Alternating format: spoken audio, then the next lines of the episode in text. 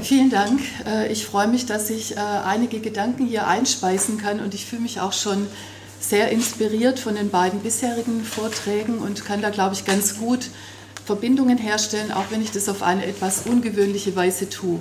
Ich bin ja keine Literaturwissenschaftlerin, ich bin auch keine Politikwissenschaftlerin.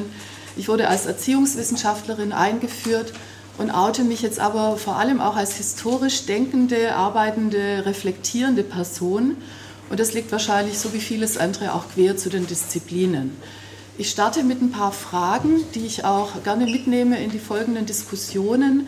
Das heißt, ich werde sie nicht unmittelbar beantworten. Ich stelle sie in den Raum und werde dann äh, diese Denkfigur des Gedächtnisses der Konflikte vorstellen und damit auch nochmal ähm, Verbindungen herstellen zu gedächtnistheoretischen, erinnerungspolitischen Reflexionen, aber auch Histori Historiografie äh, theoretischen Überlegungen. Äh, inwiefern das was mit Kanon zu tun hat, hat sich vielleicht ein Stück weit schon gezeigt und auch äh, angedeutet, zumindest im ersten, aber vielleicht auch im zweiten Vortrag. Insofern könnte ich mir vorstellen, dass es absolut Sinn macht, alles als Material eines gemeinsamen Reflexionsraums für die weitere Diskussion dann herzunehmen und zu betrachten. Fragen, die mich beschäftigen, damit steige ich einfach ein, relativ unverblümt sind zum Teil auch Fragen, die wir uns im Vorfeld für dieses Panel bei der Planung und Konzeption gestellt haben, nämlich wie wichtig ist eigentlich die sogenannte Kanonisierung feministischer Erkenntnis und Kritik. Und ich spreche immer wieder in diesem Beitrag von Erkenntnis und Kritik und nicht unbedingt von Wissenschaft und Forschung, obwohl das natürlich auch mit gemeint sein könnte. Inwiefern hat diese Kanonisierung etwas damit zu tun, früheren Kämpfen und Erfahrungen Bedeutung zuzuerkennen früheren Denkversuchen Autorität zu verleihen. Hier gibt es für mich einen Bezug zu dem, was Barbara Grubner gestern in ihrem Beitrag äh, entwickelt hat, nochmal mit Rückbezug auf die radikalen Versuche der Frauen aus der Libreria delle Donne di Milano. Gibt es eine Tendenz der Aberkennung von Bedeutung und Geltung in den Radierungsverhältnissen feministischer Kritik und Erkenntnis? Ist eine Frage, die mich sehr umtreibt, die auch offen bleiben muss wahrscheinlich, aber ich möchte sie stellen und auch in Erinnerung oder im Gedächtnis halten. Moment, das war jetzt wieder die falsche. so ist es. Äh, wer oder was eignet sich für eine Kanonbildung, jetzt in unserem Kontext gesprochen und warum? Also wer äh, hält Eingang in Anthologien, die über feministische Theorie äh, entstehen, Schlüsseltexte feministischer Theorie, feministischer Kritik, äh, was ähm, hat es eigentlich mit den Lehrbuchproduktionen auf sich? Wie wird da über welche Entwicklung, welche Phase, welche Strömung, welche Versuche gesprochen? Wer oder was wird gleichzeitig aus der Kanonbildung ausgeschlossen und warum? Das haben wir vorher in einer anderen Weise schon vorgeführt bekommen. Fordert Kanon zwangsläufig eine Art Herrschaftsgestus? Bedeutet Herrschaftskritik zwangsläufig Kritik am Kanon? Und äh, schließlich gibt es eine Alternative zum Kanon. Ich möchte auch ein paar Ambivalenzen ansprechen und dann zu meinem eigentlichen Beitrag überleiten. Also ich sehe hier verschiedene Ambivalenzen ohne Anspruch auf Vollständigkeit. Es sind nur zwei angedeutet. Einmal die Notwendigkeit von Stabilisierung und Destabilisierung des bereits Erkannten als eine Gleichgültigkeit. Etwas Wertvolles, Freiheit ermöglichendes, mit Autorität versehen und immer wieder aufs Neue Neues versuchen. Das ist für mich auch so eine Spannung die da drin steckt. Ähm, und demgegenüber ist die Frage, wie können wir uns eigentlich verbinden mit vergangenen Kämpfen und Erkenntnissen, sich verorten, uns verorten in einem gemeinsamen Raum der Erkenntnis, der nicht voraussetzt, dass wir Gleiche sind und der nicht voraussetzt, dass wir das Gleiche denken und für wichtig halten, aber der trotzdem ein gemeinsamer Raum der Erkenntnis sein kann. Und deswegen habe ich sozusagen äh, mich mit einem Gedanken hier verbunden, den ich in anderen Kontexten entwickelt habe, aber immer auch mit Bezug auf Erfahrungen und Erkenntnisse aus frauenbewegten Kontexten und Denkbewegungen. Und zwar möchte ich hier den Kanon mal als offenes Archiv mir vorstellen. Was es mit dem Bild auf sich hat, äh, wird gleich deutlich werden. Hier deutet sich die Möglichkeit an, sowas wie einen feministischen Kanon, wenn wir ihn überhaupt sprechen wollen oder dieses Wort überhaupt benutzen wollen, als Gedächtnisort, als Erinnerungslandschaft auch zu betrachten und nicht zuletzt als Gedächtnis auch der Konflikte, der Konflikthaftigkeit. Ich steige ein mit einem Zitat von Michael Fehr.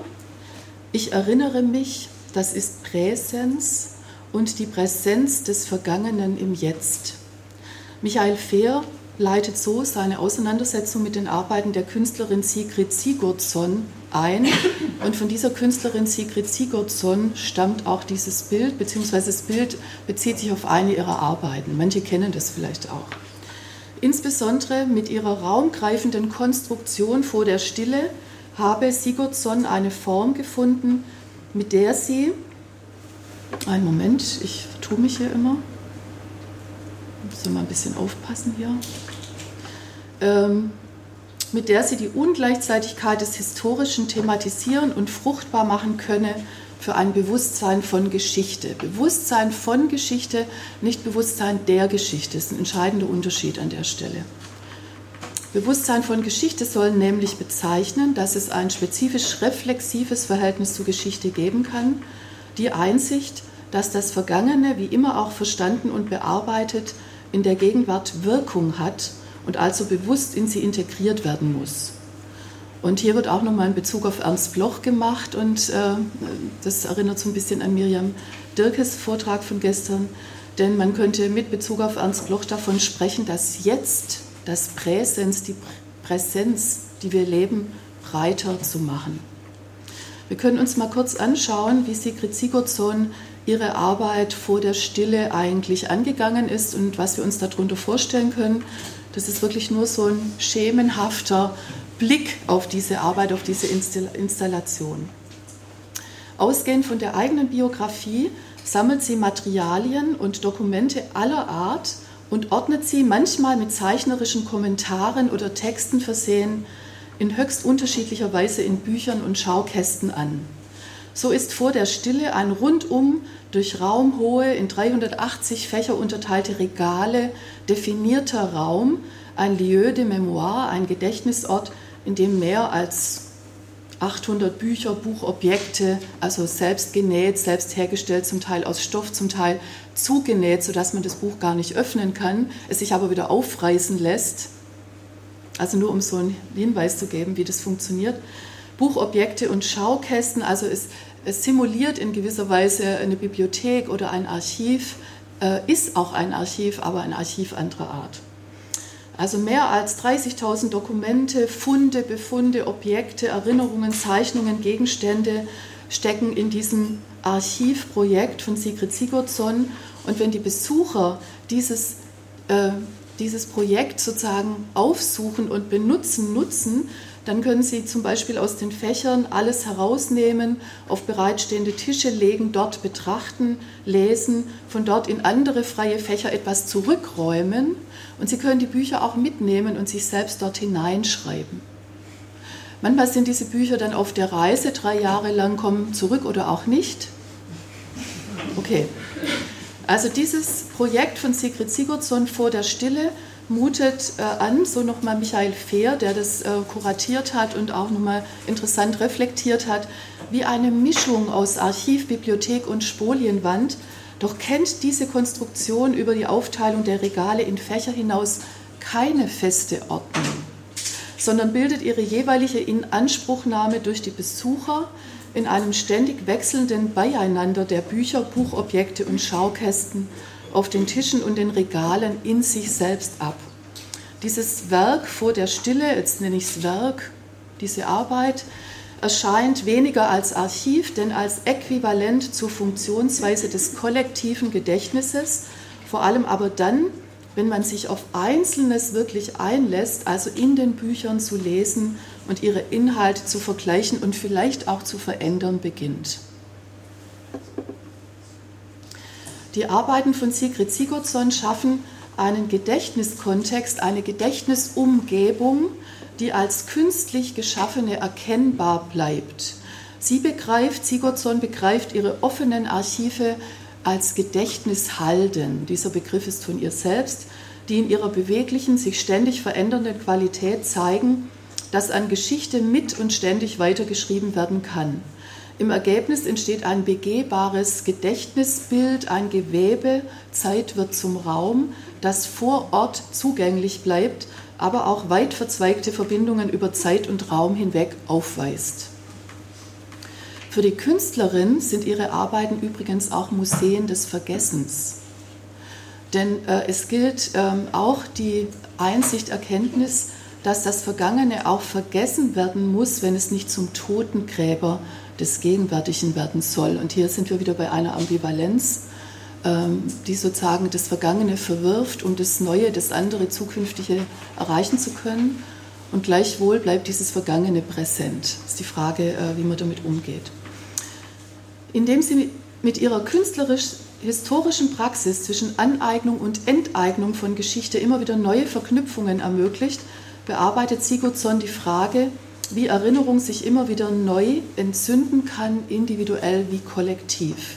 Ich möchte das wiederholen, immer wieder neu entzünden kann, individuell wie kollektiv. Nicht zuletzt mit einer anderen Arbeit, die sie nennt Archive der Zukunft. Das sind leere Regale in Frankfurt im Historischen Museum, wo Menschen, die jetzt leben, ihr Leben und ihre Geschichte und ihre gesellschaftliche Erfahrung zukünftig einschreiben und einbringen können.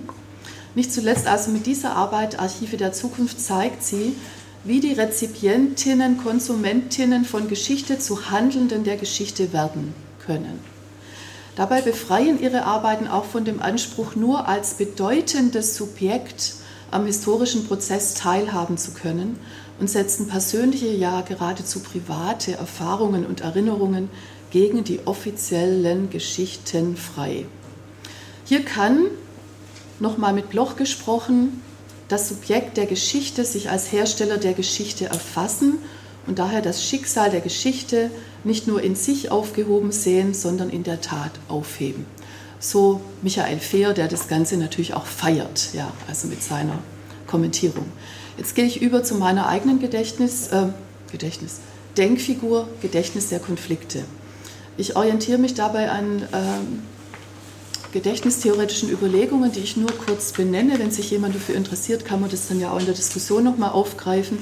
Und ein Leitsatz dafür ist, habe ich noch fünf genau, ähm, die These, wir müssen die Vergangenheit öffnen, wir dürfen sie nicht erstarren lassen. Und es gilt meines Erachtens auch für den feministischen Kanon, wenn wir ihn denn überhaupt für notwendig und sinnvoll halten. Ja, das wurde ja schon andiskutiert.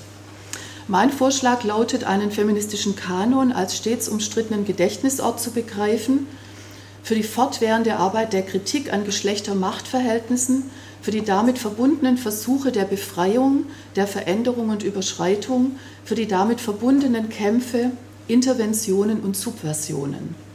Dafür braucht es meines Erachtens eine spezifische Praxis und Kultur der Tradierung, ein selbstkritisches Bewusstsein für Tradierungsverhältnisse.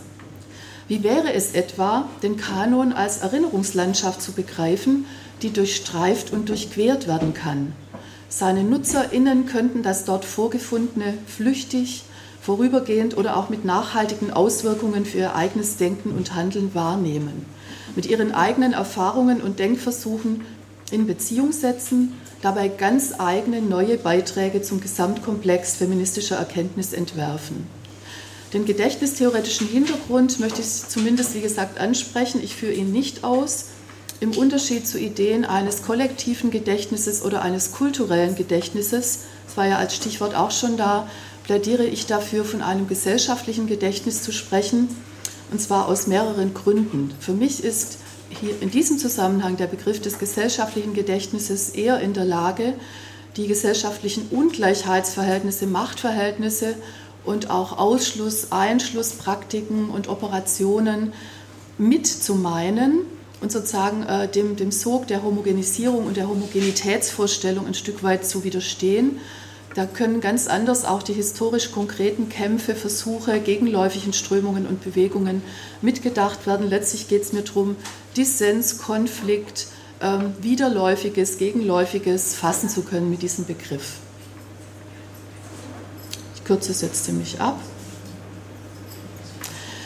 In der Auseinandersetzung mit Generationenverhältnissen im Kontext von Frauenbewegungen habe ich versucht, Denkfiguren zu entwickeln, mit denen sich auch die komplexe Dynamik von Thematisierung und Dethematisierung fassen lässt. Eine solche Dynamik ist gerade für feministische Politik meines Erachtens von großer Bedeutung. Sie analytisch zu bearbeiten, schärft auch die Aufmerksamkeit für spezifische Verbindungen zwischen Erinnern und Vergessen, wie sie sich gesellschaftsgeschichtlich wie subjektiv im Interesse individueller wie kollektiver Handlungsfähigkeit immer wieder herstellen. Von daher entwickle ich die Vorstellung dieses schon benannten gesellschaftlichen Gedächtnisses als ein Gedächtnis der Konflikte.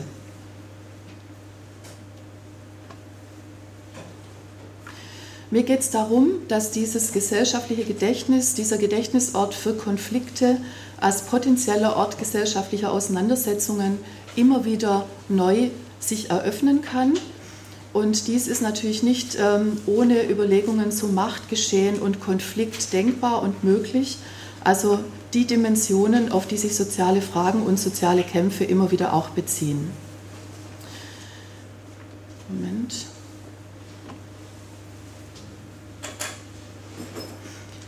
Ich möchte an dieser Stelle äh, den vielleicht etwas äh, überraschenden Schwenk zur Frage einer historiografischen Haltung mit Bezug auf Geschichten von Frauenbewegungen, Denkversuchen und feministischer Kritik und Erkenntnis äh, noch vornehmen und möchte abschließend den Beitrag mit einem Zitat, das vor zwölf Jahren bei der Internationalen Michel Foucault-Konferenz in Frankfurt von mir so gehört wurde, später dann auch im entsprechenden Sammelband ähm, veröffentlicht wurde in einer etwas anderen Formulierung.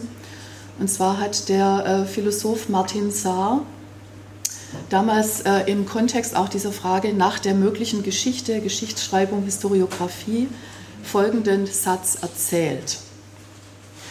Erzähle mir die Geschichte meiner Unterwerfung so, dass ich beim Zuhören begreife, dass ich so nicht sein will und beim weiteren Zuhören begreife, dass ich so auch nicht sein muss.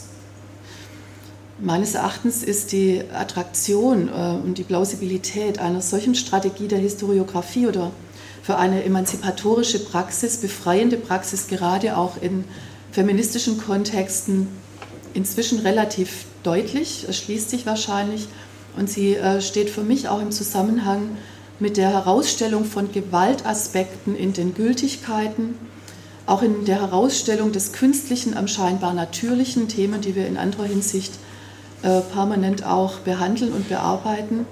Und ich schließe jetzt nochmal mit der schriftlichen Version desselben Gedankes im veröffentlichten Text ab, der dann lautet, wiederum Martin Saar, die Genealogien sind Geschichte der Gegenwart für Bewohner dieser Gegenwart, für ein Wir, und das sind die nicht genauer spezifizierten Adressaten, von denen der genealogische Autor annimmt, dass für sie speziell seine Geschichtsschreibung einschlägig ist, dass sie von ihr betroffen und provoziert werden, weil ihnen ihre eigene Gewordenheit zum Skandal wird. Der Genealoge hat dann Erfolg, wenn seine Leser ihre Geschichte selbst weiterschreiben.